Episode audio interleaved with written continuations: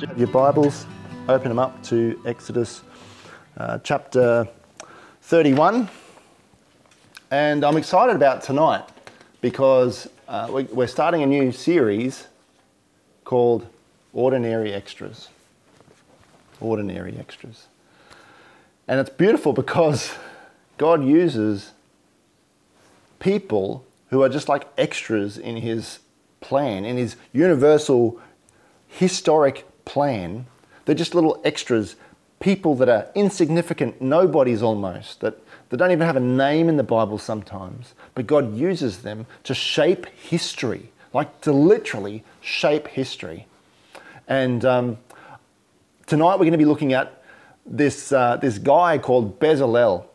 And uh, I don't know, maybe he was a tradie, right? He was a tradie. So maybe his friends called him Beza, I'm not sure. But over the years, I've met people who uh, don't like people like Bezalel. Or, or, or, they say things like, you know, in order to, to have real ministry, they need to leave their secular job and become pastors or, or missionaries to do the work of God. You know, like the regular person doesn't do the work of God, but you have to be a professional Christian. So I've been a professional Christian myself for about 14 years now. But before that, I was an amateur volunteer.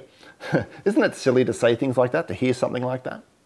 But, uh, but sadly, many of us have grown up in churches where it is the professional that gets the jobs because they're the ones being paid. And so they're the ones that do all the work. But God doesn't pick people like that. In fact, all throughout history, uh, not just the Bible, God chooses the interesting people that man doesn't choose. I mean, you, look at David, right? King David. He's famous in the Bible, right? But before he was famous, he was insignificant. We're not going to be looking at David in this series. We're going to be looking at regular, ordinary nobodies that not many people talk about. But yeah, have you ever met people like that? They, uh, they say that um, you know, in order to do the work of God, they've got to be a pastor or a missionary or in some kind of ministry paid ministry or something like that. But the Bible tells a different story of how God can use ordinary people, even people who make mistakes, to help shape history for the better. If anyone asks me specifically how many ministers we have at Hopeful Pakenham Church, I, I, uh, I answer them all of, uh, this is my answer, uh, all of them. That's how many ministers we have at our church. All of us are ministers, right? All of us. Do some of us have issues? Yes. Uh, are all of us up front? No. But all of us are ministers for God. I've also met people who think that preaching the gospel only involves words. In other words, the arts play no place, play no role, sorry, in uh, preaching the gospel. They say things like, you can't paint the gospel. You can't dance the gospel. You can't minister as a tradie. Oh, don't get me wrong, you can work as a tradie and, you know, raise enough funds to pay for those who, who minister, but you can't minister as a tradie. I can hear Dale right now saying, uh, that's, that's wrong, Ian. And I agree with you, Dale you can minister as a tradie. And the Bible is full of people like Bezalel who aren't specifically out the front, kind of leading the way leaders, but God uses them specifically for a task. And, and often, more often than not, they don't even realize how important they are in that task. It's probably why God chose them. The Bible tells us, tells us of a God who employs ordinary people in his business to help shape history. In the scenes of the Bible, we see the main stars, yes, but we can sometimes not notice the extras in the background who made an impact. So, we will start this short series with an introduction to a creative man called Bezalel. We might put up um, the. He is, a, he is a perfect example of how secular and sacred can merge when God is the king of your life. You know, you can actually serve God as a nurse, you can actually serve God as an accountant, you can actually serve God as a plumber, you can serve God as a bikie.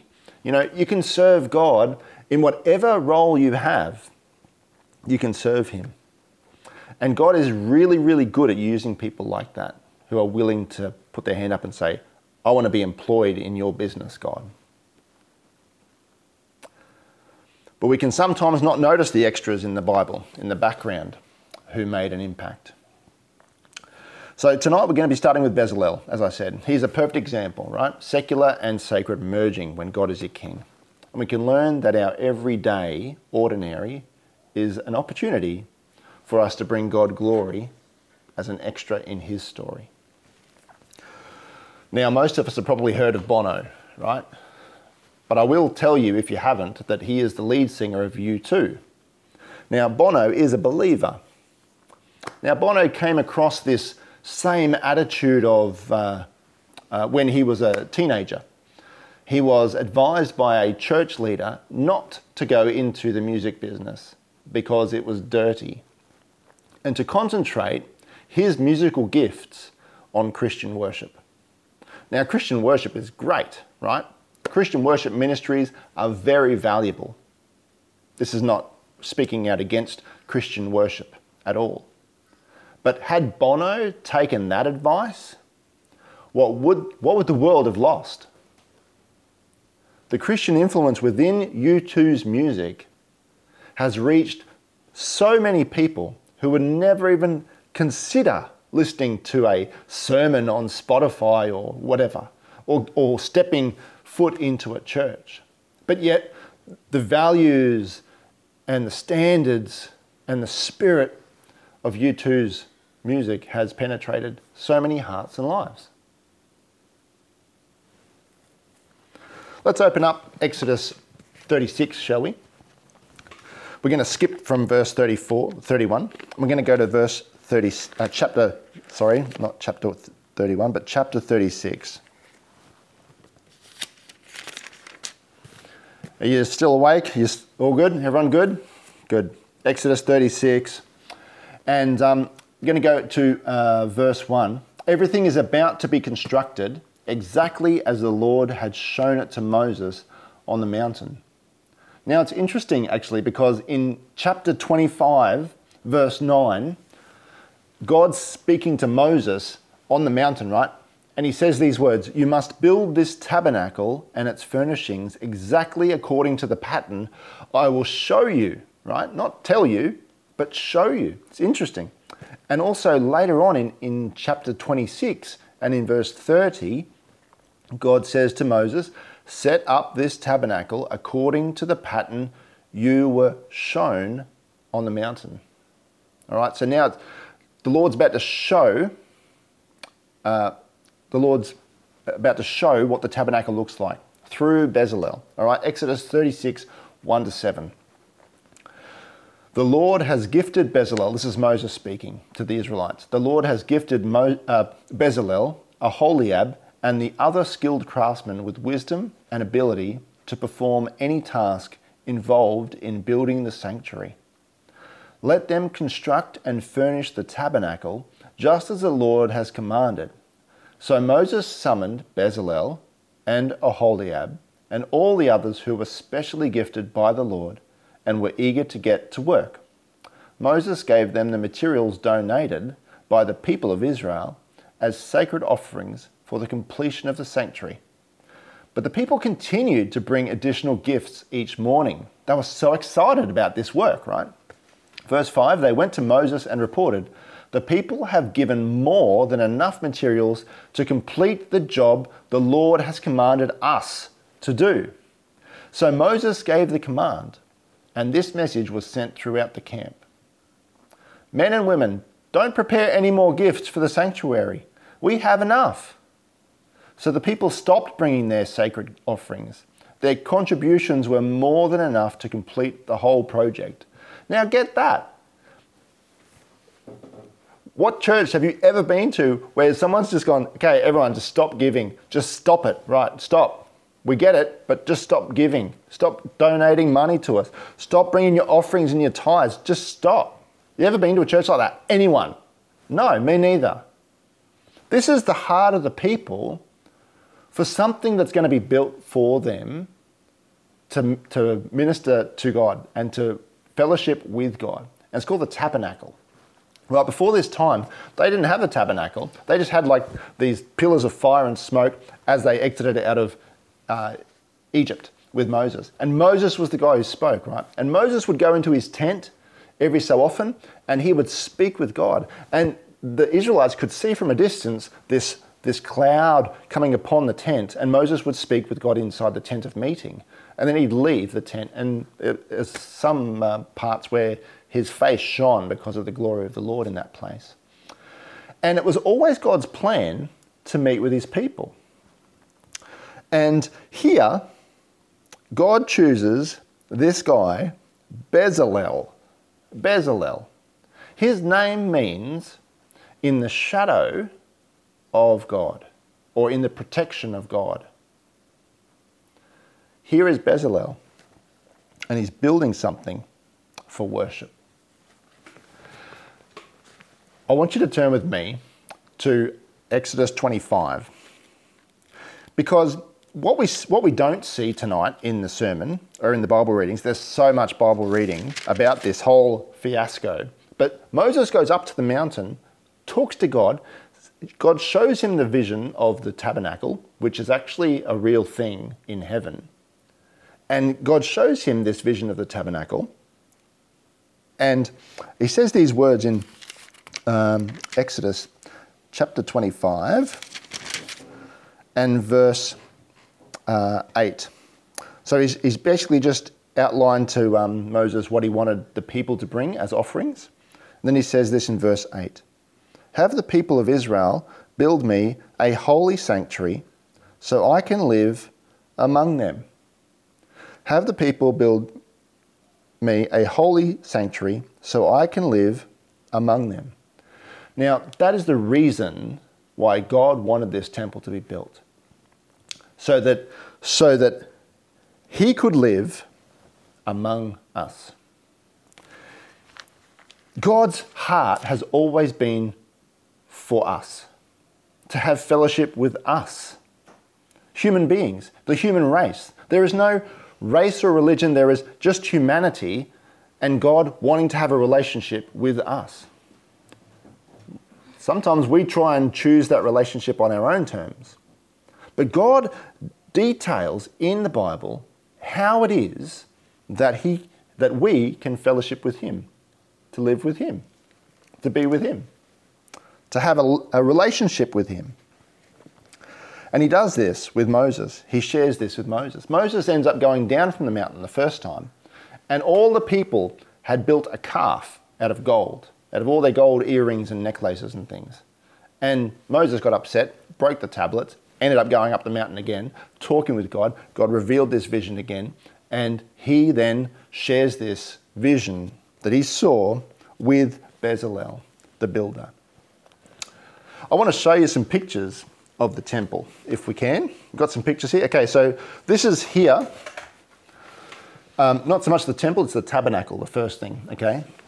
So basically, tabernacle just means tent, okay? So it was a big tent. Now, I don't want to offend anyone, but it's basically the size of a shipping container, okay? So the, uh, the, this is the outer courtyard, and as a, as a person would come to worship, they would enter in through this gateway here, and what they would see first off is the brazen altar, the bronze altar, where would, it's basically a massive barbecue, right, with a grill on it, and they'd put their offerings on top of that fire and they would sacrifice that there'd be that sacrifice that offering for, for sins right? And then they'd move from there through to here. Oh by the way the people wouldn't go any further. These, the priests would go from here. They would wash their hands and their feet in the, uh, in the brazen um, basin uh, made of pure gold, right? And then they would move from there and they would enter into the holy place, okay? Which, um, as they went into the holy place, on the left I've got one here. Um, this is a, a cheap knockoff, but this is a menorah, okay? And uh, basically it's a lampstand. And uh, in the Bible, this was a, a bigger, big lampstand, right? And it was constructed out of pure gold, one piece of gold, right? So this is legitimately very valuable thing. And this would be on the left-hand side as they went in through the front gate, front door. They'd see this lighting up the whole of the holy place. Okay, this menorah, these twelve lamps, these twelve flames burning. Okay, shining towards the other side of the room, which is a table with bread on it. Okay, and it's the table of the bread of the presence. And so, as these priests would go into this room, they would see the menorah and they'd be reminded that God is the light that guides the way. And then they'd turn and see the bread of the presence and they'd be reminded that God wants to fellowship and, and be present with us, right? And so they'd, then they'd go on from there to before they entered into the, or they wouldn't go into the Holy of Holies, but they would come to a, a, little uh, altar called the altar of incense. Now I've got, oh, I've got some myrrh, some lumps of myrrh here, and uh, incensio de mira, if you're Italian tonight, uh, or Latin. And uh, this is basically just resin, and there'd be a whole lot of this. There'd be a whole lot of this um, frankincense and myrrh and just be burning continually. So there'd be in this room, this holy place, you would, you would have all of your senses, right, heightened. You'd, there'd be light. You could see the bread. You could smell the bread because it's fresh every day. And then you'd, you'd smell the incense and the smoke would be in the, in the room, right, from the incense. So this whole experience, which wasn't just for religious purposes to make God happy, it was actually in order that the priests would understand who God is and what He wants. So He is the light, right? And He lights the way. He is the, he is the provider for us, that He gives us bread, He gives us all that we need, but He also wants to fellowship with us. And the incense is like this continual offering up of prayer, right? This connection that God wants with us. But what happens is there's this, behind the incense altar, there's this curtain with uh, cherubim embroidered on it. It's, this, is, uh, this is the quick version, right? Everything's covered in gold, by the way. And behind that curtain with the cherubim on it is the Ark of the Covenant. And, uh, and it's constructed out of uh, acacia covered in gold, and it's got a lid on it that comes off. And inside that, it's a box, it's a box, right? Inside that box, which is in a room which is four and a half meters cubed, right? Any tradies? Four and a half meter cube room, there's this box. Inside that box is uh, some manna. There's the uh, staff that Aaron uh, had with buds coming off of it. And if anyone can guess what the third thing is, I want you to send the notification on Facebook so that I still know that you guys are listening. And on top of this Ark of the Covenant would be a lid, and there'd be two seraphim facing each other. And God would meet, his presence would be, his Shekinah glory would be in between those two seraphim as, uh, as he came down to meet with the priest who would go in every year to, uh, to offer atonement on the Day of Atonement. All right? And Moses, Moses shared, hmm? Oh, yeah, how about we go to close up? So here's a close up of the, um, there's a priest there and, uh, and I'm, I'm showing you all this because this is what Bezalel did. All right, he managed all of this. He was the foreman for the whole entire project. All right, uh, he wasn't. He was the architect, I suppose. Um, Moses was the visionary. Uh, God was the ultimate architect and planner. But um, Bezalel put it all into three dimensional. You know, and so everything's covered in gold. It's all acacia wood. Um, it's, a, it's about nine metres long, uh, sorry, 13.7 metres long and 4.6 metres wide. And um, this whole thing, including the, uh, the brazen altar, the bronze altar, the bronze basin, uh, and every, every, every other piece of furniture in here, as well as the priest's garments, were made by Bezalel and his crew. And it's beautiful because what we see here is Bezalel worshipping God before there's a tabernacle, before there's any kind of sanctuary or a song and dance. He is worshipping God. He's, he's being obedient to what God has instructed him to do. And, and he did everything as the Lord commanded. It's beautiful because Bezalel could have just come up with his own plan and thought, well, no, that's silly. I'd have a bigger table. But no, if God said it was going to be 100 cubits long, it was going to be 100 cubits long.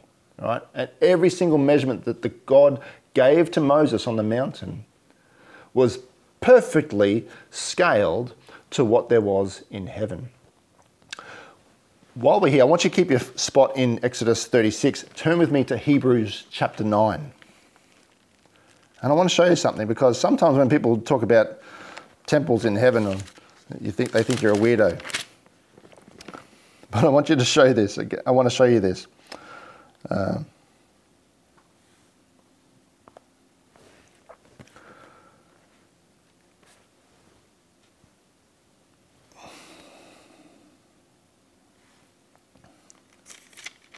verse 22 hebrews uh, 9 22 We'll read on from there.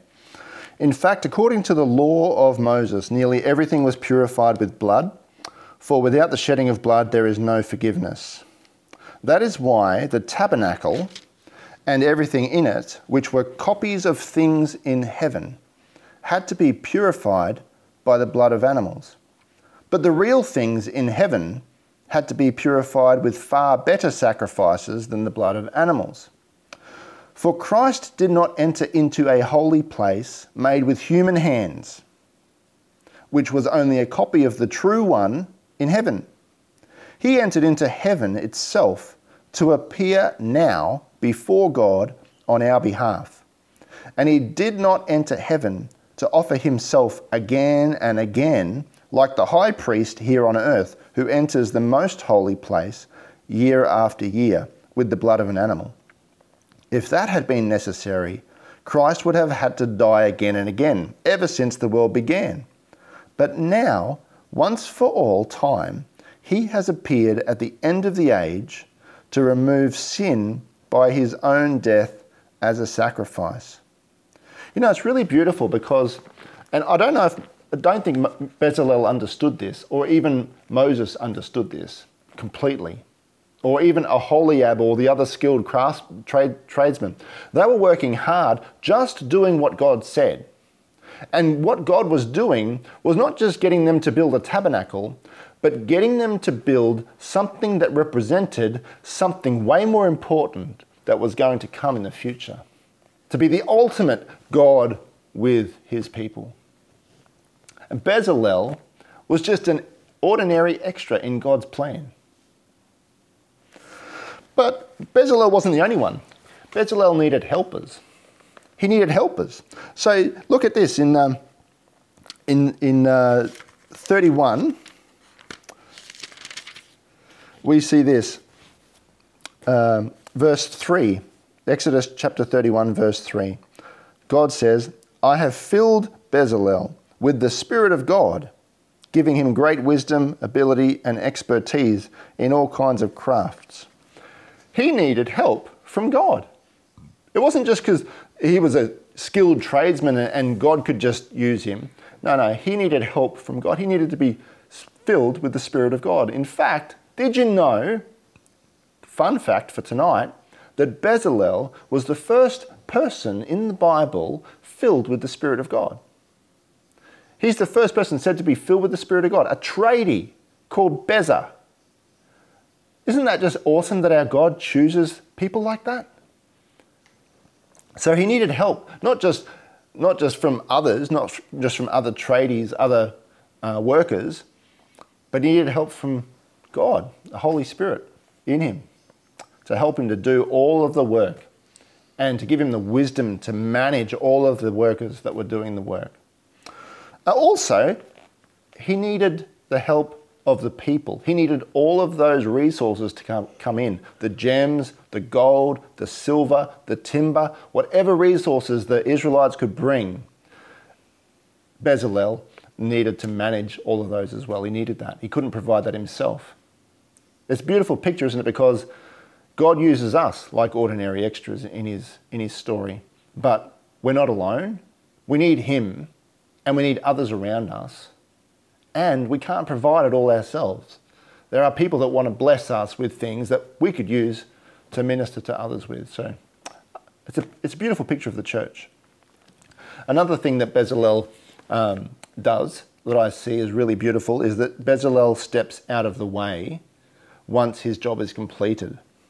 You know, after uh, Exodus chapter 36, we see um, Moses then giving the instructions to all the people, and then, and then the construction of this tabernacle happens.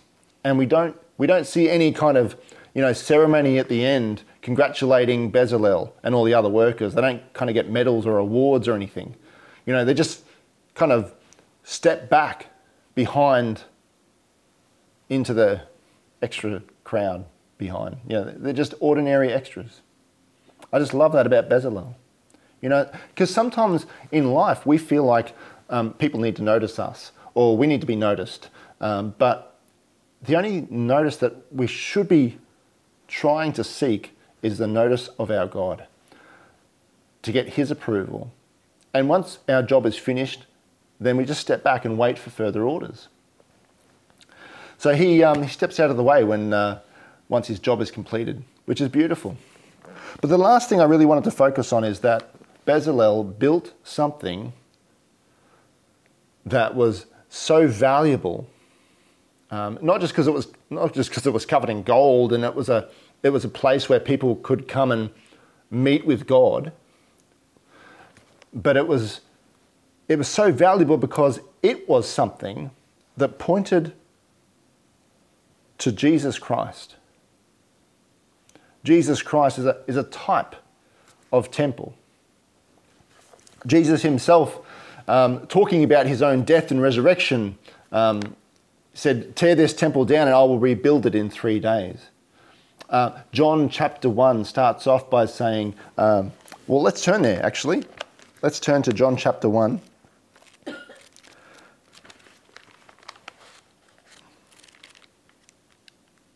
Because I want you guys to see this because um, the, the, these this design of the temple in uh, the, the tabernacle in the Old Testament is uh, it points towards something that's uh, the real thing.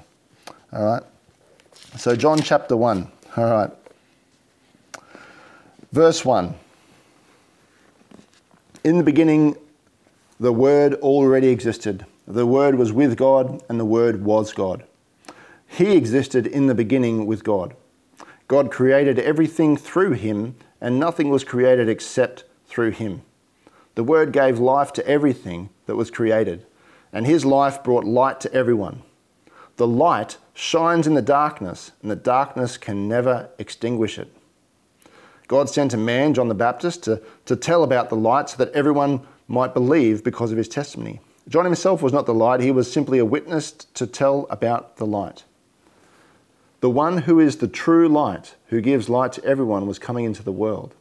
He came into the very world he created, but the world didn't recognize him. He came to his own people, and even they rejected him. But to all who believed him and accepted him, he gave the right to become children of God. Uh, they are reborn not with a physical birth resulting from human passion or plan, but a birth that comes from God. And this is the verse, verse 14. So the Word became human and made his home among us. He was full of unfailing love and faithfulness. That word for home, he made his home among us, is actually the word tabernacle.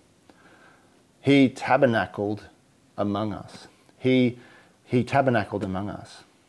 And it's a beautiful picture because what we see in, in the whole plan of the tabernacle is really a sense of how a person comes to salvation, comes into the presence of God. Um, it's only through Jesus Christ, perfect sacrifice. There's, there's so much imagery in the Old Testament, and it's beautiful. It, it, it, it heightens the senses, you know, sight, smell, touch, everything's there, sound, but it's nothing without pointing to the real person of Jesus Christ behind it all. God with us, the one who made a way. And Bezalel built something that pointed toward Jesus Christ. My challenge for us all tonight is what are you building?